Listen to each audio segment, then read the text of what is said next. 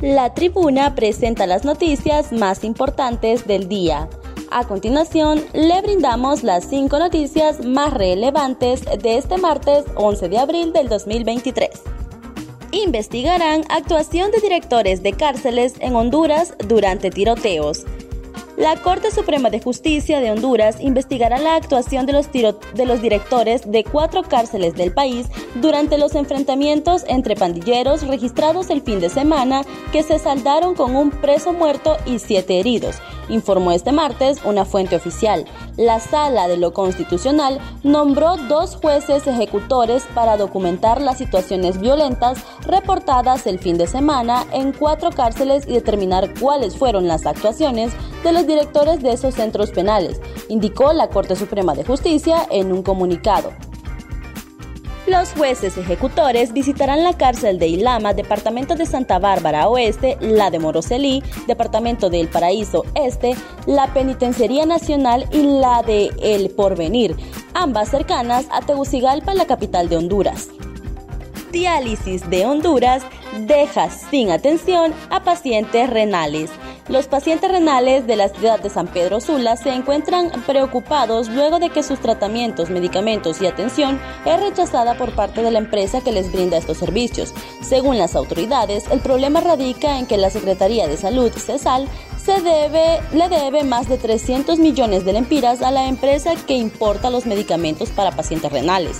Por su parte, la hemodiálisis es un tratamiento para filtrar las toxinas, el agua de la sangre como lo hacían los riñones cuando estaban sanos. Ayuda a controlar la presión arterial y a equilibrar los minerales importantes de la sangre como el potasio, el sodio y el calcio. Según la Asociación de Pacientes Renales de Honduras, en el país hay unas 3.200 personas que padecen esta enfermedad, los cuales deben recibir tres sesiones de diálisis a la semana. Gracias al Padre Celestial que estamos con vida, aseguró el diputado Umaña tras asalto a su vivienda en San Pedro Sula. Varios individuos irrumpieron y asaltaron la casa del diputado del Partido Salvador de Honduras y doctor Carlos Umaña. Según el relato del galeno, el suceso ocurrió la tarde del lunes en una reconocida residencial de San Pedro Sula, zona norte del país.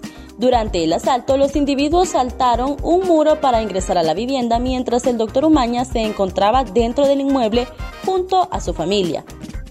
Trascendió que además de que los delincuentes se llevaran varios objetos de valor, también golpearon al galeno y a su familia, pese a que no, se no pusieron resistencia al momento del asalto.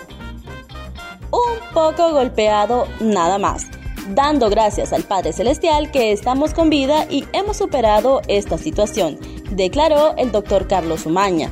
Seguidamente dijo que guarda reposo de sus actividades legislativas por mm, al menos una semana para recuperarse del evento, mientras que su labor como médico del Instituto Hondureño de Seguridad Social tomará un periodo de recuperación distinto.